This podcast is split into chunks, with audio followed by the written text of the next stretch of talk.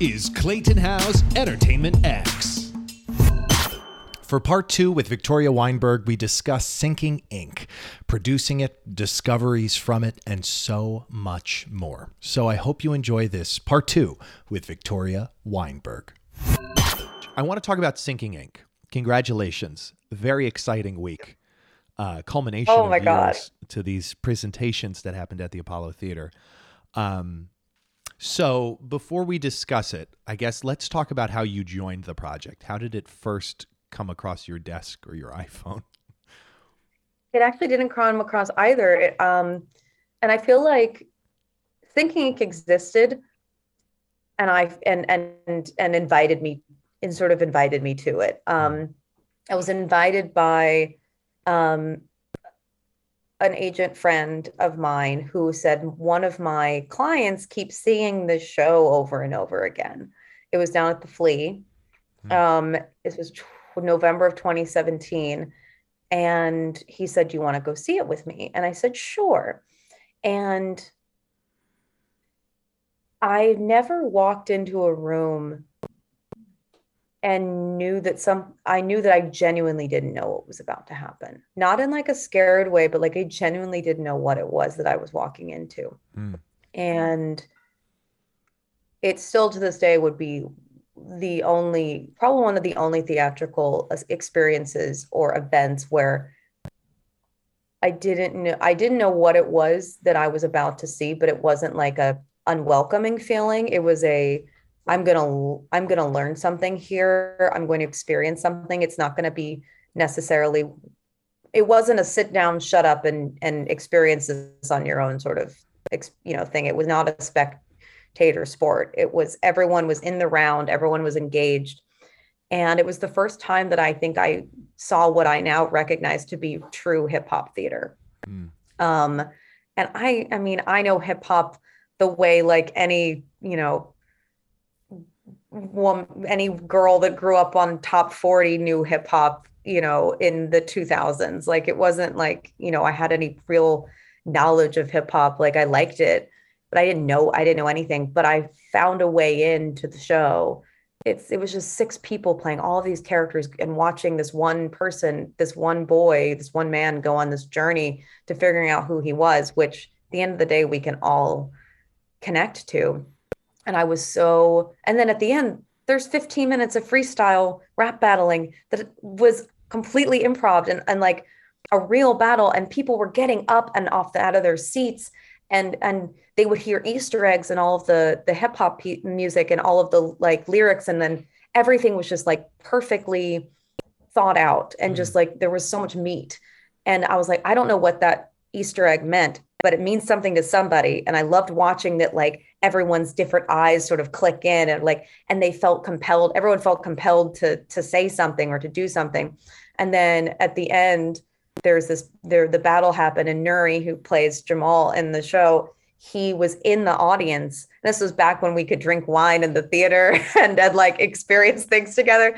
But I was drinking a glass of wine and he drank my wine and then he like he came in the audience like drank my wine and like and and I was like what is happening and after that I was like this is crazy this is incredible I want to do something with this but I had a serious imposter syndrome and I didn't ask um, and I sort of thought, oh, someone is going to take the show and like go with God with it. And like something big's going to happen. It's not for me. I don't have, you know, I don't have anything to offer the show. And then um, about six months later, I wrote NSangou Njikam, the writer and creator and who plays Gordon on Facebook. And I was like, hey, whatever happened to Syncing Ink? And he goes, everyone asks me this question. We should talk and we ended up meeting for tea and having this like four hour conversation um, about what we liked about art you know what we about theater and what he wanted to do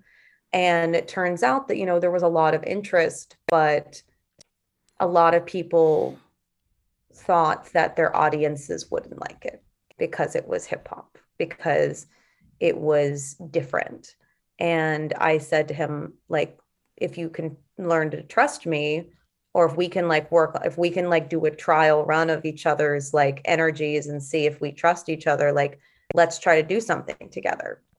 So we decided we were going to do, we actually did a bunch of like, I met with a lot with like fans of Syncing Ink because people would go like five, six times.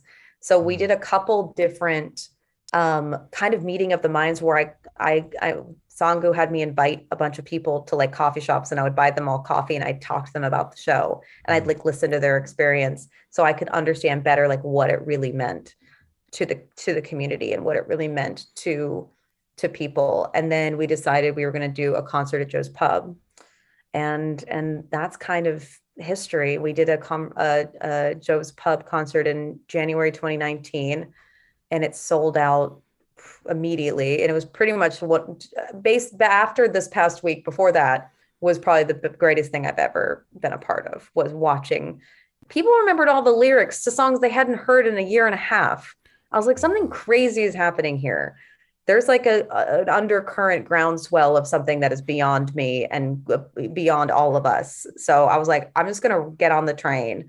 and and and see what happens. So what I what I love about it is that it is a moment that is uncreatable, that's recreatable, that one night. But yet, the next night is a different moment that's also equally special, that's unrecreatable. And then the next night, and I gathered that from seeing it, it had it has this wonderful, wonderful tie-in of a story, but also yep. keeping it real in the moment and having the audience participate. Like, you know, Putnam County Spelling Bee Mystery of Edwin Drood. I know they're trying to do that with like Drag Race, kind of having a show that's a book, but also real and authentic and a different outcome potentially. But yet, what this show does is it has those aspects of uncertainty and what's going to happen, yet it always it lands. It lands really well. And I was saying to you after I watched it, I was like, I was emotional. That was like, that was up totally up there in the quality of, yeah. of um, presentations that I had seen. So kudos for whatever that's worth coming from me. No, uh, that's uh, so wonderful. That is that is huge coming from you. Thank you. Of course. I mean, I'm emotional all the time. Like there's always the thing is, is it's a very simple story. It's the Jedi story. It's a mm-hmm. it's it's the hip hop Hercules. It's a young man who doesn't who wants to be an MC who doesn't who can't because of you know various you know uh you know because his his legacy is is in jeopardy because you know all of these things and he can't rhyme and he can't find his voice and then you know all of the people come together to help him find it and i think and, and not just all the people in the play but like the audience everyone comes together to help gordon find his voice and everyone i think that that's what makes it special is like everybody plays a part in helping gordon win hmm. um and i think that I'd like to think that we are continuing to dig into having the audience have more have agency, not in an uncomfortable way, but in a real like my energy and my sense of community in this room helps every helps Gordon on his journey.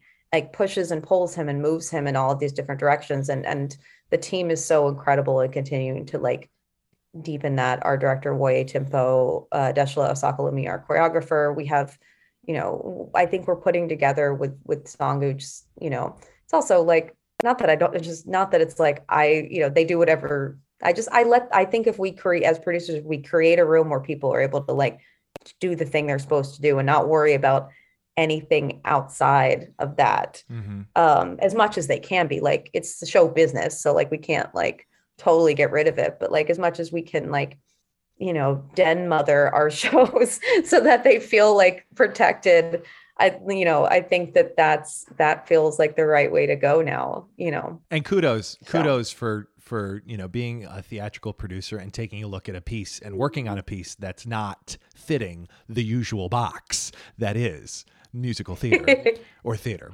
so which i love i just love i love that is there a common piece of incorrect advice you hear in your field yeah. In our field. In our field. It's our field. It's our field, Clay. I just want to remind you, you were also a producer.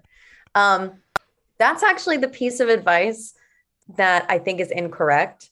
That, like, to be a producer, you have to be producing a show or you have to be in a producing office I think, or you, you know, you have to have a title that calls you producer. Hmm. I think we don't allow for people to have, especially our generation, we've all had to have like seven jobs mm-hmm. in order to like, we're many, we're multi, we're many hyphenates of people. I think that piece of advice that like, you have to like start in an office in order to be a producer is incorrect. I think that I've reached the I've reached the age in, in our business, I think, where I've become a bit of where I've I've I've mentored and I'm like, I'm old. But then I remember that like mentors can be other people. But I had someone mm-hmm. come to me and say, like, I don't know what to do. I don't work. I like they were furloughed because they were in a producing office and then they were furloughed. And they were like, I'm not a producer anymore.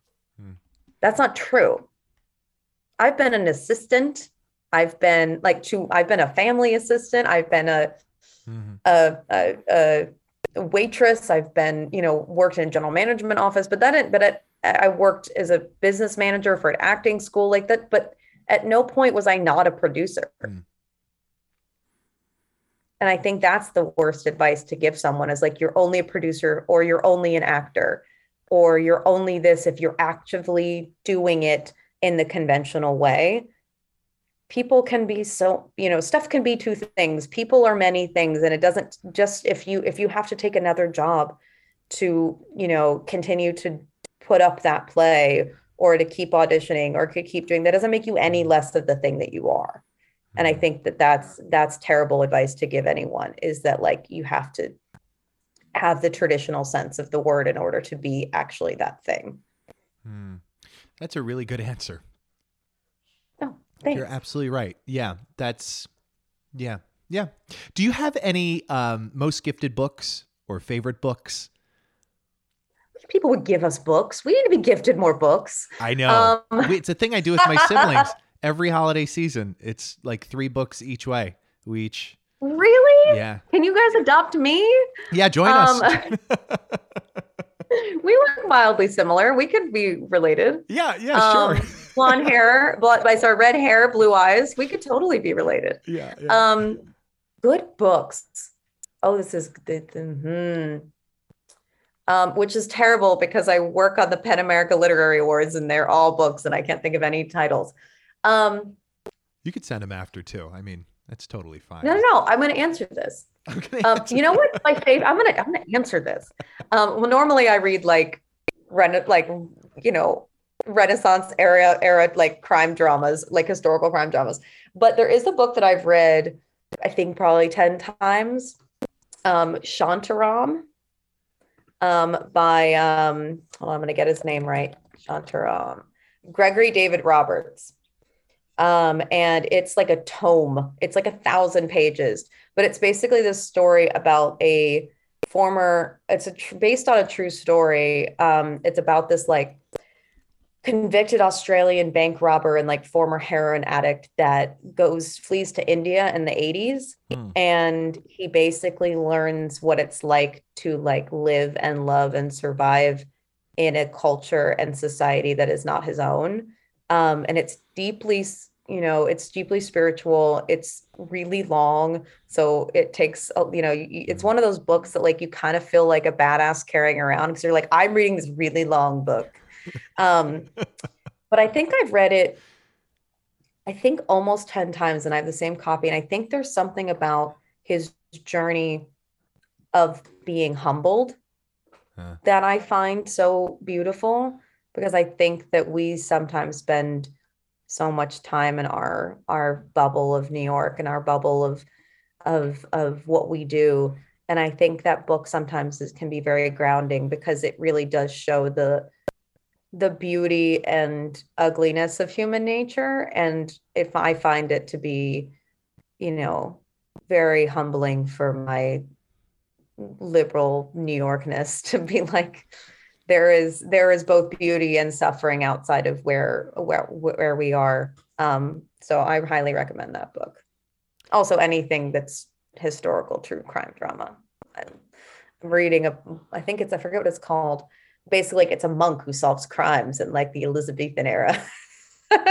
so two very different things. Wow, that sounds like a musical. No. uh, it's like if the Hunchback of Notre Dame was a detective. I'm not kidding. That'd be hilarious. I would watch that. It's like if Sherlock Holmes and the Hunchback of Notre of Notre Dame like got together and like solved crimes and like Esmeralda was their pippy sidekick, I think that'd be hilarious. I love that. I love that. I have. You can edit that out. Have we? No, no, that's staying. Unless you want it out, it's staying. Uh, no, no, no. I'm kidding. Self, self. We we talked on this a little bit earlier, but I just wanted to come back to it, and, and in case you, we haven't fully answered it. Self doubt. What is your self talk when that c- creeps in? Uh, I think I'm that's hard because it really does feel like we both create our own self doubt and then we oh, try to self talk ourselves out of it. And that's like, we're all just crazy people. Well, um, yeah, I notice a lot. Most of it's self inflicted. It's self inflicted for Actually, sure. All of it. Um, it's, it's all self inflicted. Like, even ask my partner, like, I'm constantly being like, I'm crazy. I'm, I can't do this. Everything. What have I done with my life? I've made a giant mistake.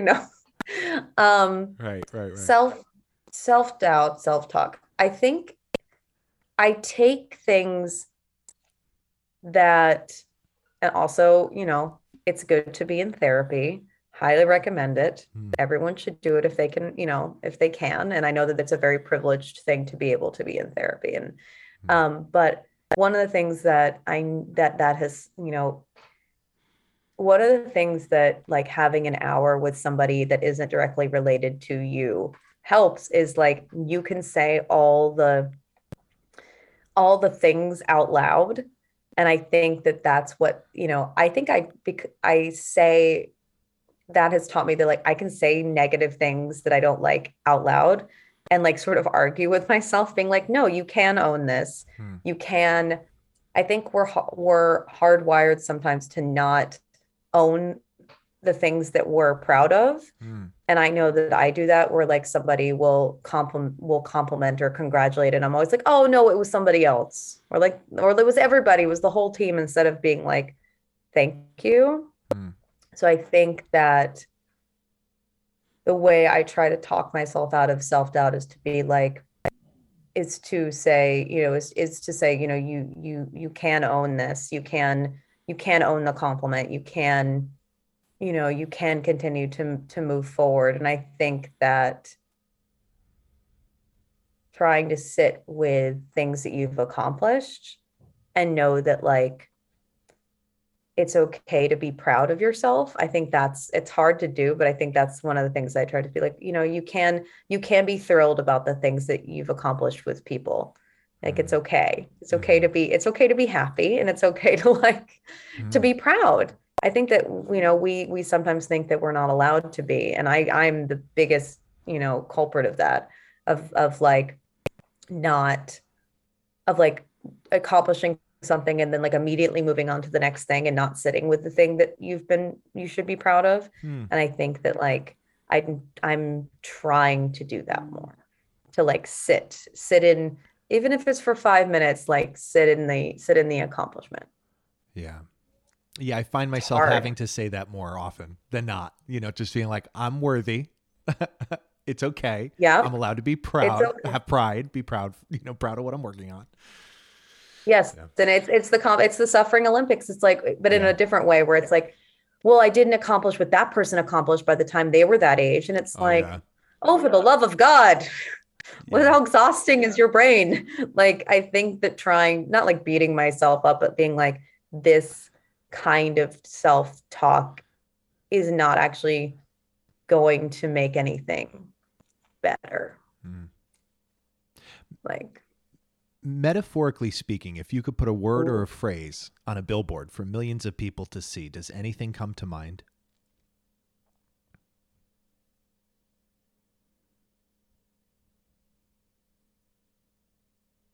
Mm.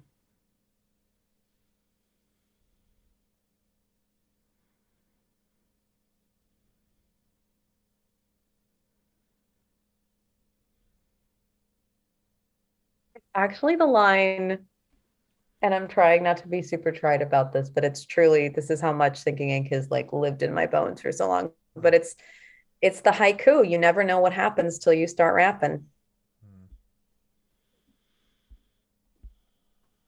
You know, you never you never know what happens until you until you try. I think that that's that's that's that's the one, you know. Yeah, you have to try. You have to try. And like also just like be nice. Just be nice. Just it's, be nice. It's free. it's free. We can all it's a currency, it's a it's a global currency. Yeah, no exchange rates. it's all the same. Um, this oh. has been so great. Thank you so much for taking the time, Victoria. Oh my gosh, Clay, this has been so much fun. I love it. Oh, is there anything else you oh, want to add you... before we wrap up here? Um, I think it's it's it's. I think the last thing I want to say is that, like again, it's like a miracle we do anything ever, especially after the like last two years. So I want to I want to say to you that like you continuing to do this podcast because I definitely listened to some while I was oh. look while I was waiting to for my my my podcast. But yeah. the fact that like you're taking the time to talk to people about kindness and work and all of that, like it could you could so easily not do this because it's so easy to just not do things. But I think it's amazing that you are choosing to do this. So thank you. Well, thank you for saying that. And thank you for being a part of it because it's really each conversation that makes it whole. So thanks for being a piece. Thank you. People of the world, Victoria Weinberg. You've been listening to Entertainment X, the podcast. You can follow Entertainment X on Instagram at underscore Entertainment X underscore. If you haven't yet, go to Apple Podcasts and subscribe, rate, and review this podcast. Join Clay next week for another curiosity conversation on Entertainment X. Thank you for listening.